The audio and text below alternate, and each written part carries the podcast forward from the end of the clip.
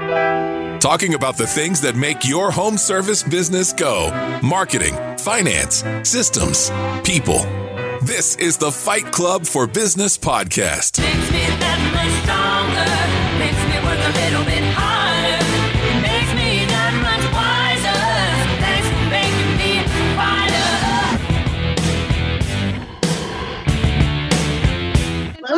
Fight Club. Let's start with a laugh. Hi there. Welcome to Fight Club. Welcome, everybody. Well- and happy Tuesday. Yes, happy Tuesday. Welcome back to Fight Club, everyone. Super excited to be with you here this Tuesday morning. As you know, Fight Club is a group of self employed industry experts, and we cover four areas of business. So we've got marketing, operations, employee management, and money. And this is just a casual conversation each week to really help you find an area to fight for your business. So we'll go around and do some quick introductions, and then from there, we'll kind of jump into the interview side of things. So my name is Taylor Maroney. I co own power washing company in South Florida with my husband, and I've been in marketing for about six years now. And I'm super excited to say welcome back to Fight Club and welcome, Kathy. We're super excited to have you with us today. Um, could you give the guests a little bit of a background on yourself and your business? My name's Kathy Gage, and I'm retired. Yay. Yay! So I worked as an accountant for Anheuser-Busch for 10 years, and then I went to work for another accounting firm. And I just decided I wanted to run my own business one crazy day in 2000. And I chose a maid service. So we ran our company, which was called Marvelous Maids, for 15 years. And then five years ago, uh, actually, five years ago tomorrow, uh, we officially Oh, sold our business. So tomorrow is the end of my non compete. Not that I'm going to start another maid service. So we, we our company grew to about one and a half million. We had 45 employees, and uh, I enjoyed it. wow. That's awesome. Well, I, I had no idea you were a fellow accountant or your background was in accounting. Uh, so, really nice to meet you uh, in person live. Uh, my name is Megan Likes. I'm the founder of Bookkeeping Academy Online. I educate and empower small business owners to know their numbers so that they can live more financially rewarding lives. I'm also an accountant. I own a full service accounting firm called Likes Accounting Company based out of Northern California. And I own a window cleaning and gutter cleaning company with my husband, Jeff. And I'm really happy to be here on this Tuesday morning. Welcome to Fight Club and welcome, Kathy. hey, Kathy, I'm Michelle, and I cover systems here at Fight Club. I am the co owner of Pink Collars, and we outsource your front and back office tasks. So, if you need a CSR or an office manager, that's something that we do. We're going to hit on systems and how you got to scale to 45 employees because I love those numbers. Um, I love employees, and those numbers make me happy when we're creating jobs. So, I want to talk to you about that. And welcome to Fight Club. Thank you. And Kathy is a longtime friend of mine. Um, I'm Martha Woodward, and I also own a maid service in a neighboring state called Dusting Divas. And I co founded a software called Quality Driven Software, which is con- in conjunction with a membership called Culture First. And it's all about creating happier workplaces. So, welcome to Fight Club. And thank you so much, Kathy. I know people are going to just eat up the information that you have. And like we were talking before we went live, you have such a unique perspective to be able to look back and kind of think about the things that uh, I know I already have some regrets on, man, if I would have done this sooner or whatever. And then the things that you think were, you know, unique and really positive things for your company. So let's dive in and uh, I'll pass it off to Tay. Awesome. Well, Kathy, we handle in my section marketing and kind of in in natural format does include sales at, in a sense. So um, I'll kind of let you choose whichever topic you feel more comfortable speaking on, um, especially because you are removed, like Martha said, and it's been almost five years tomorrow. Um, as far as marketing and or sales, so either one, what would you say was your biggest maybe success and then also your biggest regret for one of those two uh, topics? Um, let's do marketing. Probably. Um, I think that I'm I'm really into numbers and measuring things. That's the accountant in me. And so I think one of our biggest successes was we tracked what worked. So anytime we got a new customer, we put that in our computer system and we knew where they came from. Because as you know, things change, and I'm sure things have changed a lot in five years. When I started the business, the biggest way to advertise was the yellow pages. Now, would you do that today? no. So you have to keep looking and be open to looking for what's working in the future and be willing to change with that. Um, I also think a- another success is to keep marketing.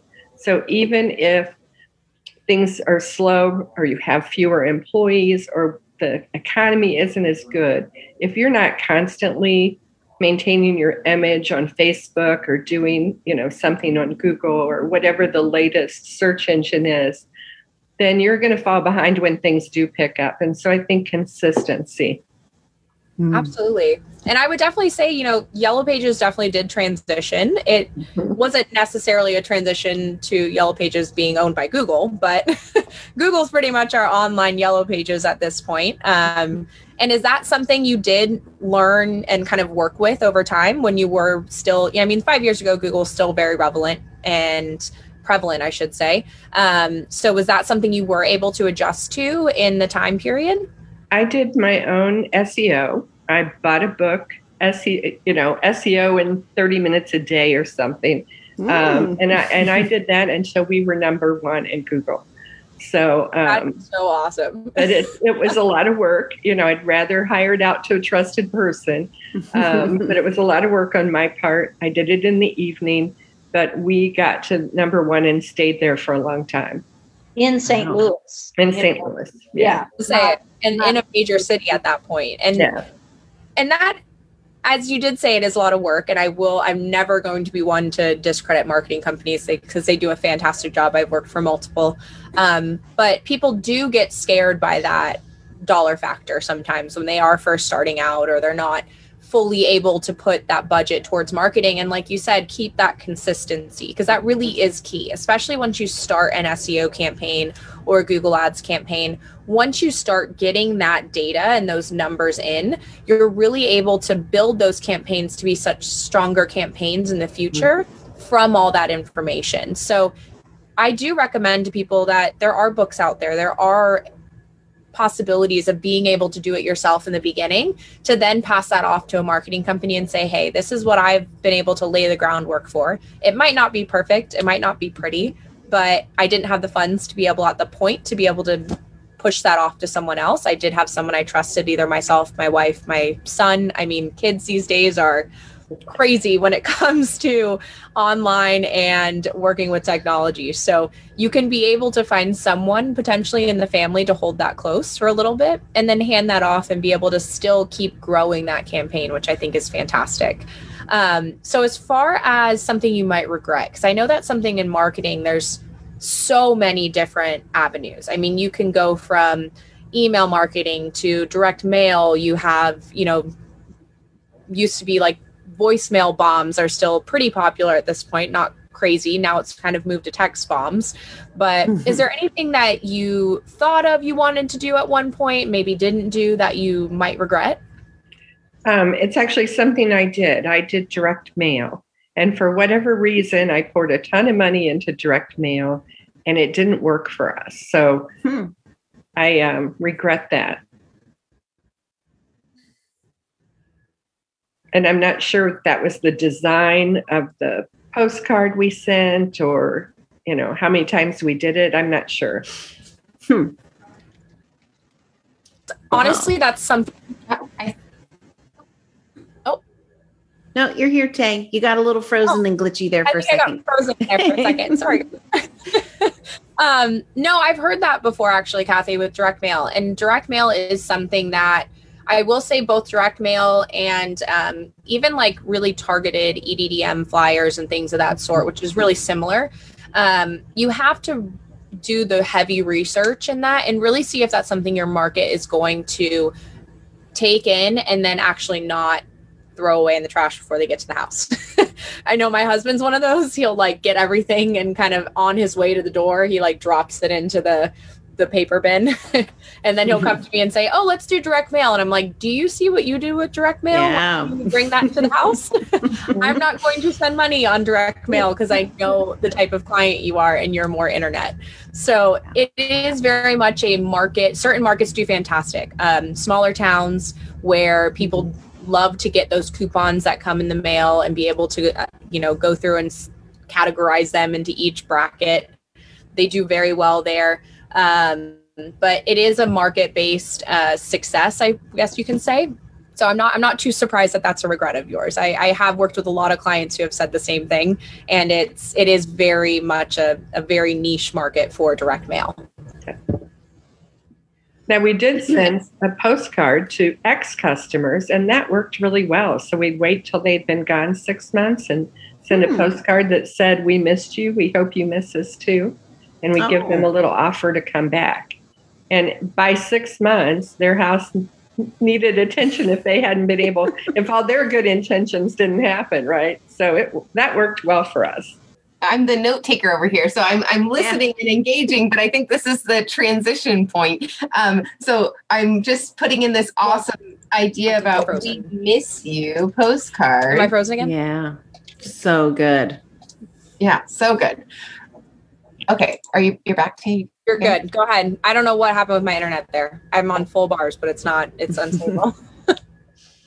So, Kathy, I when I joined this morning, which I will admit to our listeners that I was very late.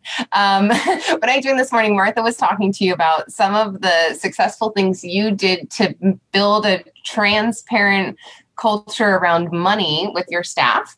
Um, and that sounded really interesting because I know that we're going through staffing challenges as an industry right now. But I was actually hoping to take you a slightly different direction today and talk to you about exiting. So, I was at a coffee shop the other day and I was talking to my local banker, and he was saying that what he's seeing right now as a financial trend as a banker is he's seeing a lot of acquisitions. He's seeing a lot of his customers getting acquired. And I know personally, I have several friends that have been approached with offers in the past year. And it does seem like there's a bit of this climate right now where um, people who came out of this well are in a position to make some offers. So I we're both accountants. So I know that like feelings are weird for accountants, or I'm gonna speak for myself. Feelings are weird for me. They they're a little different than my analytical brain where I'm very logical and I'm not very emotional, but it's a super emotional decision to let go of a company, uh, especially a company that you've held on to and built up for 15 years from scratch. So, I wanted to talk a little bit about that emotional process of deciding that it's time, knowing that it's time. And then I'm hoping you have like, you have like an anecdote or a story that you can share with our listeners about like what was the sign that this was time and so, do you mind just talking a little bit through that narrative in case anybody's out there listening and they've been approached or they've been considering listing for? I've I've had several client meetings recently where people want to list their business for sale. Can you talk us through that a little bit, please? Um, so my decision was really personal. I was have personal. I'm sorry to put you on the spot, and we could just no, I was having some health issues, and so I um, started considering. And I was caring for my mother, um, who was ended up passing away about the time I sold the business, and I was hoping to have more time with her. Um, so there were some personal things that came into play for me, and that probably happens a lot because if you're happy running your business, you may not be interested in selling, but if life happens, you know, that may change your perspective. So I was actually approached um, by a gentleman, a gentleman from Blue Skies, Michael Dalkey, about selling the business. And I told him I was not interested when he first contacted me. And then he contacted me a month or two later and said, You know, I hear you have really good systems and you're a team. And, you know, I just bought a company that's singles and I really want to see the team thing. Can I just come and pick your brain for a couple days? And I said, Well, you can come, but I'm not going to give you anything. And I'm not going to give you any of our procedures. And I'm not going to, you know, blah, blah, blah, blah. So he came. Um, and we had some good talks. He stayed for three days. And uh, at the end of the three days, I walked out into the hallway. If I was going to sell, I wanted it to be good for my employees. We were a very employee based company. We were employee focused versus customer focused, which might sound crazy, but that was really successful for us. And so we had this dream board on the wall outside my office. And on that board, my staff had written three things that they dreamt. And he was standing there reading that board, crying. And I thought, okay, this guy has the heart for staff to buy my business. So we went to lunch, he and my husband. I my husband worked in the business as well. And um, it is a very emotional decision. And if if I hadn't found him accidentally reading the board in tears, I'm not sure I would have sold. Um, but uh, I'm glad I did, and uh, it's worked out really well. Um, it was a good transition. So I don't know how that applies to other people, but for me, it was an emotional decision. And then the health issue went away. So that was that was awesome. I'm very glad to hear that. And I feel like that absolutely will apply to other people. You your core value as a company was putting employees first and that was the sign that you that you you were given when you were considering this really big decision. Um, so that's helpful. Um, let's go through so you know i don't know if you have mike dalkey knocking down your door but you know if you do that's that's great and that that could work for you.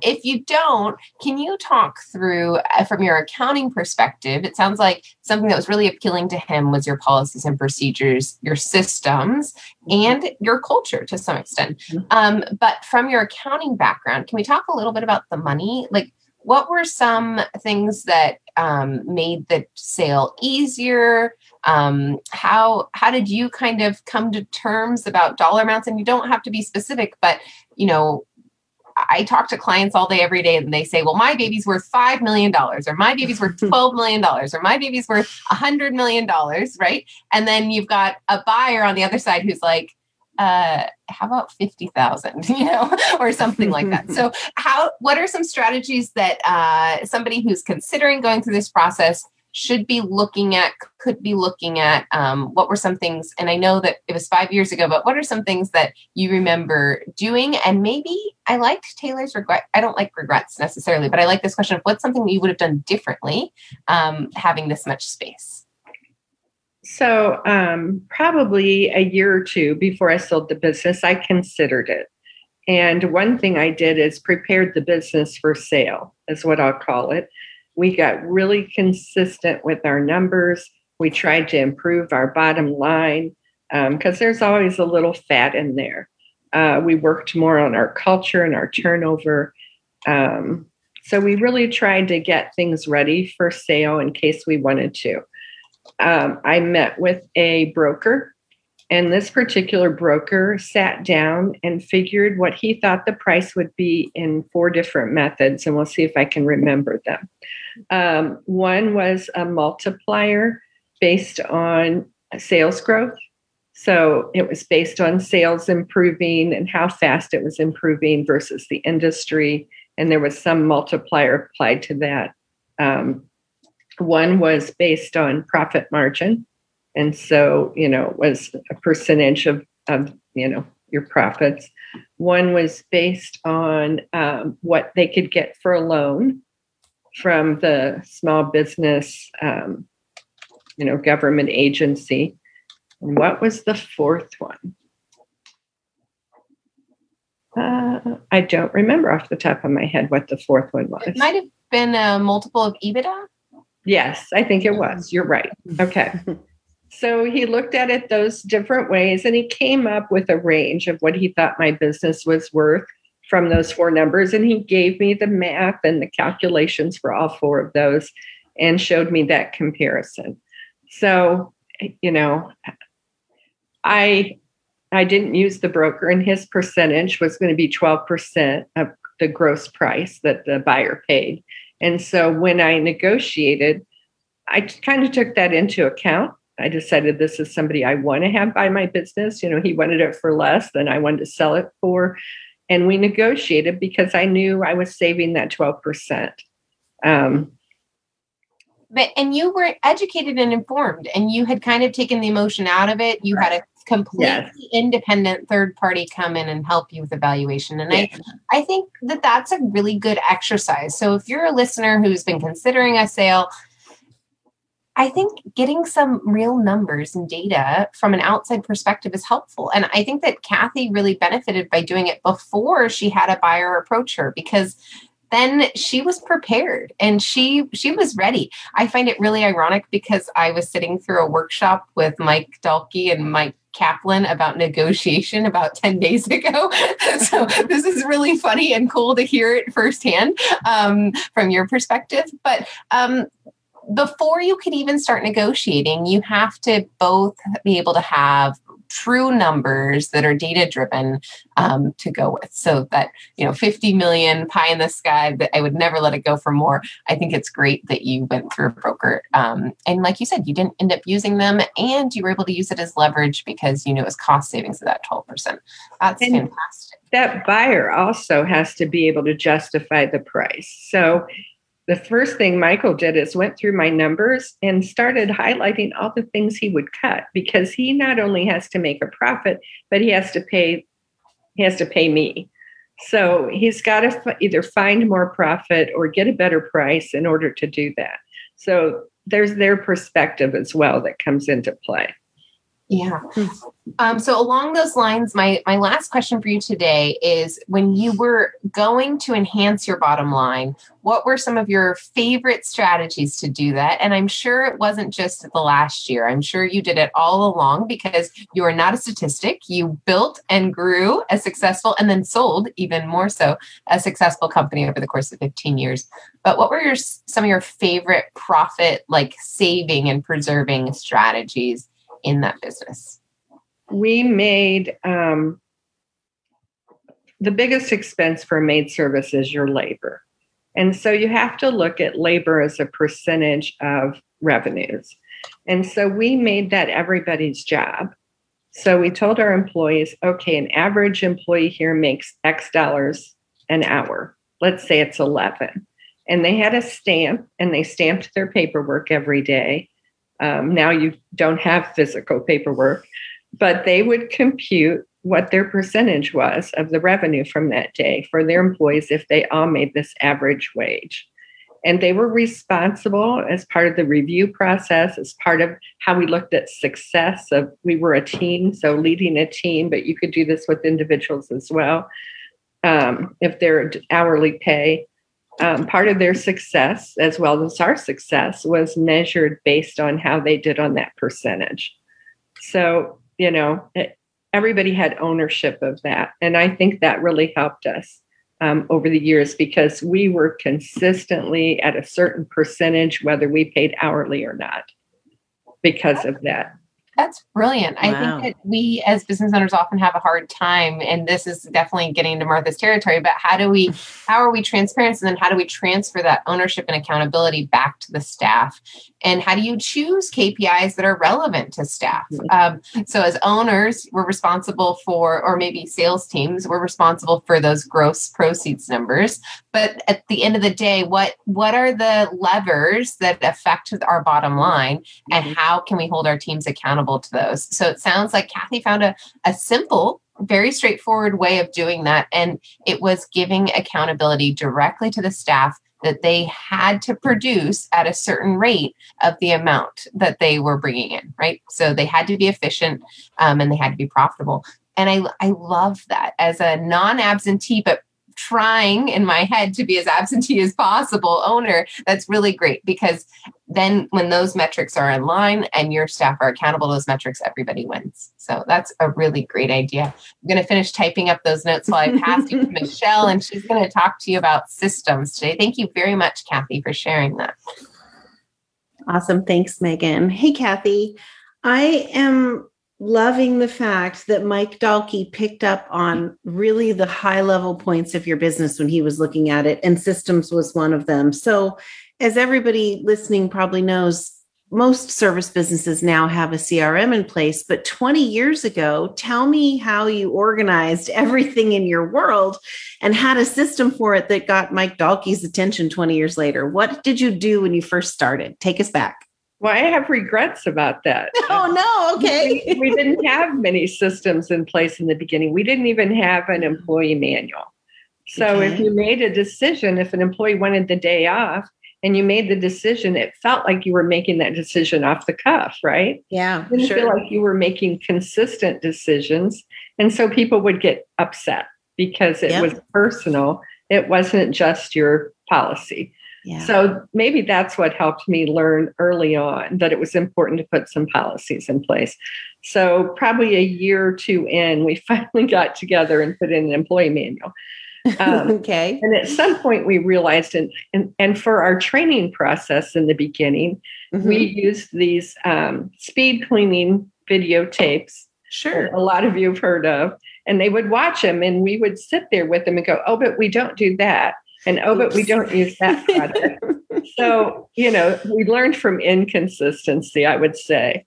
So that's the next thing we put in place. We had an employee who um, did training manuals for walmart and, Oh, and a customer i mean. And so we traded house cleaning and she helped us write our first training manual which was beautiful. She had pictures and Oh. arrows over the different things and the the do's and the don'ts. And we talked about products and what could harm things and where to use them. And um, and we started really talking about consistency with our staff that Yeah. you know if you went to mcdonald's this was our favorite example. If you went to mcdonald's and ordered a big mac in china what would you want it to taste like well you want it to taste like a big mac here right Yeah. so no matter who goes to somebody's house, everybody needs to deliver the Big Mac, you know. Yeah. Everybody needs to deliver the same thing. So we really grew. My husband um, was a teacher. And we got to a certain size where I thought he would really add to the business. And he came in the business and partnered with us and started writing training manuals. So, I mean, they really got in depth. A group of people came to my house and they did a videotape on, you know, how to, what to say and not to say in a customer's home. And it was a comedy. So they like looked through the bills, they looked through my mail, they gossiped Oh, about nice. other employees, they gossiped about the company. And then we played that for our staff, and they had to try to find all the things the employees did wrong, and the person who found the most things won a prize, you know Oh, that's Um, great. bed making, you know. But then we started, um, we actually started using Martha's software, and we had always used just a comment card where they marked threes or fours or whatever. Uh-huh. Once we started using her software, people could write unlimited amounts of information, and we found out we had a customer service problem. Your staff, they don't tell me goodbye. They don't, you know, do this. They don't do that. They don't thank me for the check. And so we did, um, we started doing training modules. So we had one on customer service, one on safety, um, one on our core values. Um, and, and those things I think really set us apart uh, to be a different kind of company. And that's part of that employee focus. Employees want to do a good job, you know, and so one thing you have to do is help them do a good job by training and by saying this is how we measure success here. And Yeah. so our systems were all geared around that. That's epic. In terms of organizing all your customers, your database of customers, did you have a CRM to start out with in 2000? No, likely not, right? And so what did you use and then how did you move into technology? Oh, I used I I don't even remember the name of it. It was a Microsoft module. It wasn't Excel. Um, Outlook was it? No, it wasn't Outlook. Okay, help me. So there was That's a Microsoft module that did scheduling. Hmm, And so okay. we, we did it in that. It was something similar to Excel. That module may not even exist anymore. Oh, Is it access? access yes. maybe? Yes, it was Ah, access. Okay. Good pull, Megan. Thank you. Good pull. Yeah, I can't access things in my brain all the time. when you ended up selling, uh, tell me what software you were using at the end there when you were looking to sell to Mike. What were you using then?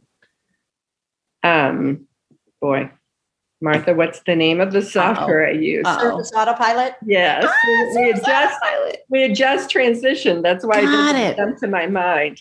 So Okay. we had used another software for years, and we transitioned probably in February and March, and sold the business July first. Awesome. So- okay. I didn't use it very long. And one other one, I communication to your staff. How did you do that? You know, because that's a big pain point for a lot of people. You know, how do you get information from the office to the team out in the field? How did you communicate with them throughout your business and what system did you use that worked best? They came to the office in person because we were teams, and so they met at the office. So we had um, regular staff meetings. We also had a board where they we could write things for them to see where they picked up their rag bags because we had Yeah. you know materials for every house for them to take. So we were old school. Um, we were with okay, staff meetings. Uh, we had fun with our staff meetings. One thing we did is there was a golden toilet bowl brush award. So we had a toilet, a spray painted toilet bowl brush, and you won it if you did the dumbest thing that week. So people would tell their stories about what people did, and it was just a lot of fun. Nobody was offended. People were proud to hang that up, and they were they were excited to get rid of it the following week. Oh, I love We- that. I love We that. talked about core values. You know, we'd pick a core value, and once a month we would do a dream meeting where we talked about their dreams and worked on that. So, That's huge. I know Martha's going to touch on that one, so I won't get into that. But thank you so much. I'm grateful for your time. I love the fact that you moved this business kind of into the future and then was able to sell it to a, a dynamic company like Blue Skies. That's a great group. So, congratulations. Thank you so much. I'm going to mm-hmm. pass you to Martha. Yeah, I you know that brought back a lot of memories because Kathy and I were part of a mastermind group together, and I'm getting an echo. before those existed, right? Before those Mhm. really existed. Yeah, Yeah. I don't know where the echo's coming from. There is a bit of an echo. Okay. I don't see it. better now. Um, so anyway, it, you know, as you were talking, I was thinking about like your supply room. I remember, I remember our mastermind group getting so many ideas from Kathy and George, and um, you know, there were things in your supply room. I remember uh, your training program was like leaps and bounds above the rest of us. I remember your scheduling board, and I remember how you had things color coded for recurring and you know so that you could easily see the open spots. And i remember several of us um, trying to copy some of that. And you know to this day kathy there's still not a scheduling software that i know of that points out those holes in the you know recurring schedule so you can plop them in. Um, but i want to talk about two things around people so one is going back to having them be accountable for their labor and their efficiency. Um, many many people would be so afraid to do something like that because you are pointing out to the employee that hey you're only getting paid 35% of the revenue and for a lot of people that would be no go they would not want their employees to know that. And i know you had a culture that they were not resentful. So how did you bridge that gap? Um, you know, we shared a lot more financial information with our staff than is normally done. And we had um, so many benefits for them. We, we did healthcare uh, long before Obamacare came into play. Uh, we did um, a lot of paid time off. So I think they knew they had all these benefits. Um, we had a, a, a made uh, money program that was probably much more generous than anybody else's that I knew of. And then if we raised customer prices, we gave our employees a percentage of that. So we'd say, okay, we're going to do this price increase. We expect our, you know, revenues to go up this amount. And so we want you to vote on I know this is crazy, but that's the way our culture was. We want you to vote on what you'd rather have. Would you rather see, you know, our percentage that we pay for mileage on your car be higher? Would you rather have another paid day off? Or would you rather? And they would all vote. If we had problems, we would solve them together. And so I think that um, we talked about what our bottom line was. I've even told them how much I made at one point and uh, how much money went to them that you probably don't typically see in our industry. Um, so I think it just openness, Mhm. you know. Yeah. Yeah. And it that, never seemed to be a problem, you know. Right, right. And that's where I was I was sure you're going to go because when people say that um to me then that's kind of where we go is that the thing is when the people get resentful it's it could be one you have the wrong person you know if if you have the wrong person no matter how great you are about being open and honest and you know they're just a bitter person. But for the most part it's usually a lack of trust. And um, there's a book called culture works. And in that book there's a really good exercise that i have talked about a lot but it's where you know you take $100 break it into small bills and you do the percentage exercise and you know you take the percentages away from people so they can see that okay sure maybe you know your pay your unloaded labor is 35% but you know taxes blah blah blah you know here's another 20 and here's another yeah. So that's brilliant. And then the other thing that i want to have you talk about is the dare to dream program you were you know like i was a big fan of the dream manager pro, uh, book but you went to the extreme and got certified and then developed your own program and so talk about that process kathy And I wish I so that's a regret. I should have started it sooner. So here I am. My my business is doing really well. My husband and I are making a good living. We're reaching our dreams and our goals. And and a friend had given me the Dream Manager program around the time I started the business. So very early on. But I was afraid to ever implement it because I was assuming that their dream would be to leave, right? Mm-hmm. So are they going to want to clean?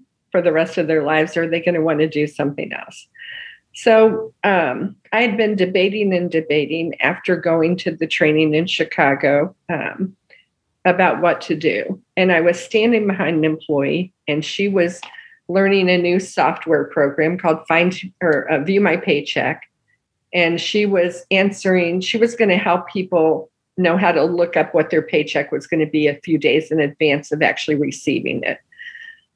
And it came to the question you know security questions. What country would you like to visit? And she said country and clicked on what was the name of your first dog you know. And i thought wow she doesn't dream. And that's when i decided i have to do this. And i get emotional about it because i wish we had done it sooner. I, I started it six months before i sold the business and it changed things. Um, we um, people got along better. Like they would get in a room and and they we would divide up you know and they would get in a room and encourage each other's dreams and hear about each other's dreams. So you have a new employee or two people that don't like each other in that room together hearing somebody dream you know sharing dreams writing them down um, reaching them. I still hear from employees five years later. One of my employees just bought a house and she told me the dream program was the first thing she thought of you know it made running my business so much more rewarding um, so because we were in it together. We're all in it to reach our dreams and our goals. And their dream wasn't to leave. In fact, one employee's dream was to leave. She wanted to be a dental assistant. And guess what she did? She convinced her sister to come work for us because she told her we were such a good place to work, you know. So um, it's the most rewarding thing I've ever done. I wish I'd done it sooner. I wish we had been able to do it longer and be able to tell you what it more numbers. You know, I had a short term improvement in my numbers as far as retaining people, but I'd like to have seen long term if those would have kept up. So I'm sorry. Uh, Well, you can hey, I feel little passionate about this. didn't all of us? And No, uh, it's good. It's I'm on so the West good. Coast, so gee whiz, getting me to tear up at seven, whatever in the morning. Oof. Uh, I but love it. no, I, I you that you starting that program was very impactful to me too, and um, I that's why I wanted you to talk about it. And uh, one of these days, I'd like to have you in the Culture First group to just talk about that program because I I do believe that that that program can change your whole culture. Because you're saying to your employees this is about you and your dreams. They're so used to working somewhere where it's about the bosses you know benefit and uh, so i think it's a real shift and uh, clearly so impactful and you know it's that old that you get fulfillment out of helping others not what you do for yourself so And we didn't, I mean, we didn't, the only thing we paid for, it, it didn't cost money to do this. The only thing we paid for was for people to work on their GED. And I think six employees in six months got their GED, which is now called HiSET in Missouri. Um, so that's, but we would bring a speaker in. Most of the time, we'd bring the speaker in once a month. And if it looked like their dream was to get out of debt or their dream was around a relationship, we brought a relationship counselor in. They submitted their questions in advance.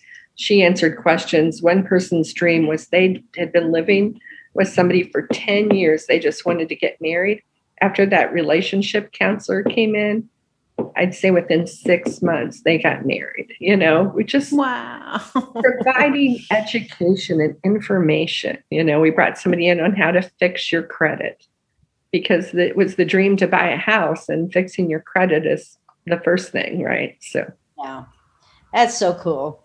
We could Mm. talk forever about that, but uh, Yeah, that's good. so anyway, okay. Well, uh, Tay, I'll pass it back to you, and um, we'll start. Oh, Kathy, I forgot to tell you that at the end we do do homework, and um, we will each be giving a piece of homework and our audience is supposed to pick one thing you know the one thing that resonates with them that they think will move their business the most and you as a guest are allowed to give homework or not it's up to you so uh, tay you start off with your homework and then we'll go from there Awesome. Okay. Um, something that really resonated with me and what Kathy and I spoke about today is not only data, but also consistency. So, for marketing, I feel like that's something a lot of business owners, if you are working with a marketing company, you tend to not ask those questions.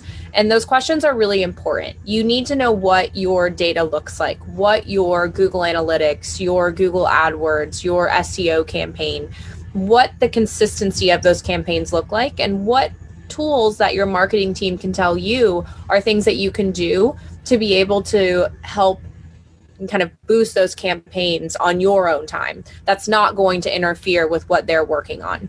And then also vice versa, if you aren't working with a marketing company, you can still take a look at that at your own marketing data if you are doing it on your own and make sure that that consistency is there every single day, every single week, each month, each quarter. So, my challenge this week for you is to open up those conversations, whether it's with someone in house that you do on your staff that does your marketing, or it's with a, your marketing team, start with that conversation of I want to know my numbers. I want to know what my marketing numbers are and how we can stay consistent on a yearly, monthly, quarterly basis. So that's going to be marketing homework for this week. Awesome. I've been really having a hard time with homework lately. I feel like I've been so engaged and listening. I'm like, oh, my brain, I'm not ready. So um, so for your money homework this week, I want you to just have a real like sit down moment with yourself, like some self discovery, and think about what's the end goal. And if the end goal might be selling, it doesn't have to be selling, but if it is selling, I encourage you to have conversations with people early, like your accountant or a commercial broker or a friend who's gone through a recent sale and kind of get a realistic idea of what that would look like for your business in its current state. Um, I really love that Kathy did that one to two years before she was approached by a buyer because while she was going through some personal things that kind of pushed her over the edge of making that decision, she wasn't in a position where she had to sell.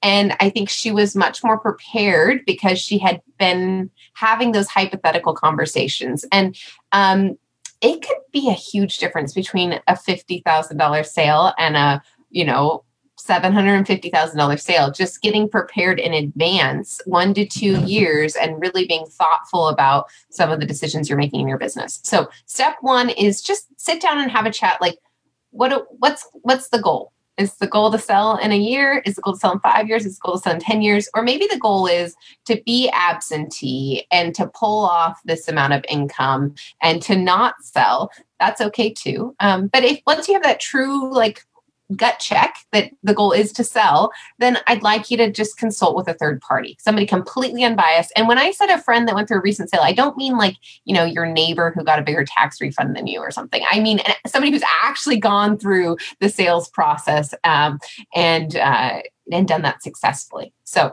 that is your finance homework is just to explore the hypothetical sales situation. Um, and Kathy gave some really good advice. And in the notes are all four of the steps that her broker told her for valuation of her company. Good stuff. And for systems, I loved Kathy how every time we talked about something, you just kept pivoting back to people and employees. So I loved the the talk about the dream board, and we didn't get to dive into that very deeply, but I think having dreams and being something, sorry, Martha, I'm going to step on your toes, having some sort of dream manager program or system in your business, I think is massively beneficial. So I've already stocked the website and I'm going to put it up for people to check it out if they want to know more about this program to become a dream manager for your business. I think that was incredibly powerful. So sorry, Martha, you're going to have to come up with something better or just create a program for all of us to buy, please, because that's what we need. so check out Dream Manager. That's your homework. Well, and uh, actually, Kathy did create a program, and uh, it is part, you have access to it in the Culture First group. Her Dare to Dream. I need to get in there again. Yeah, yeah, yeah. I love Uh, it. Yeah. So my homework was going to be to read the Dream Manager book. And that is that I remember when I read that book, it just makes you pivot how you think about your employees. And like Kathy said, you know, it it shifts that thought of, oh no, I, I don't want to open their mind to other possibilities besides working right here, um, which is ridiculous because they already think about that. And so when you are in that journey with them, then now you've created that loyalty and really a camaraderie within your company that Mm. it's not it gets rid of that us against them kind of feeling. And so read the book. And uh, i think it's okay if we're both saying something similar because it's huge. It is Yeah. huge. I mean clearly it pivoted kathy's company so, So I'm going to add homework if I can. Yay, Yes. please. So um, I have a big regret about delegating to the office staff. So you have to delegate to your cleaning staff, right? But the office staff, I I was not I was a control freak and I wasn't really able to delegate to them. Well, Blue Skies is the opposite. And so I got to watch giving them more responsibility and having them be accountable for certain things that I wouldn't let go of. I got to watch them blossom and bloom, and they're running my company, right? So I would suggest that you, you know, give your office staff, you know, think about things that you hold on to and give them a little bit of responsibility and see how they do kind of like playing in the sandbox you know? Um, where you kind of outline here's you know if you're a control freak like me start learning to let people do their jobs. To let them do their good. job That's That's great. awesome. Hey, we need good. to send this to uh, Michael Dalkey and say, Kathy said on the program that watch out, tomorrow she's free and she's coming at you. Don't say it. I'm busy traveling. well, Martha, that was going so well, and then you had to. Oh, that honoriness in me. oh, and Sean's here. Sean Day says, Oh, okay. best. Yeah. Sean, And- don't don't tell him. Kathy's coming after him. oh, Uh, Kathy, there are several people in the chat that really were inspired by what you had to say today. And for me, that takeaway of you only implemented Dream Manager for six months of a 15 year business and Wow. career. And five years later, those stories are still with you, are still resonating with you. And so I feel like that should have been everybody's homework was go Yep. implement Dream Manager and change some lives like Kathy did. Uh, exactly. thank you so much for sharing. That was amazing. welcome Okay, quote of the week today is about transparency because I think that kind of flowed through everything we talked about today. So, transparency in workflow is the key of a strong and efficient team. So, I loved, Kathy, that you shared so much with your team. I think it really was massively impactful to the people that worked with you. And thank you so much for joining us today. What fun! I loved it. And everybody have a great week and keep out fighting out there. And we appreciate you seeing you, and we will see you next week. Uh, if people have questions or want to reach out to you, Kathy, is there a way for them to get a hold of you? Well, yeah. Yeah, um, they can send me an email, Kathy Gage, K A T H Y G A G E 2 at gmail.com. Perfect. Okay, great. Thanks so much. And we'll see everybody next Awesome. week, Tuesday at 7 a.m. Pacific, 10 a.m. Eastern. Yep. Sounds good. See you next week. Bye, everybody. Bye. Connect with Fight Club for Business. Join our Facebook group where we have weekly homework, accountabilities, and an awesome community to help you fight for your business. Facebook.com slash Fight Club for, as in the number four, business. Fight Club for Business.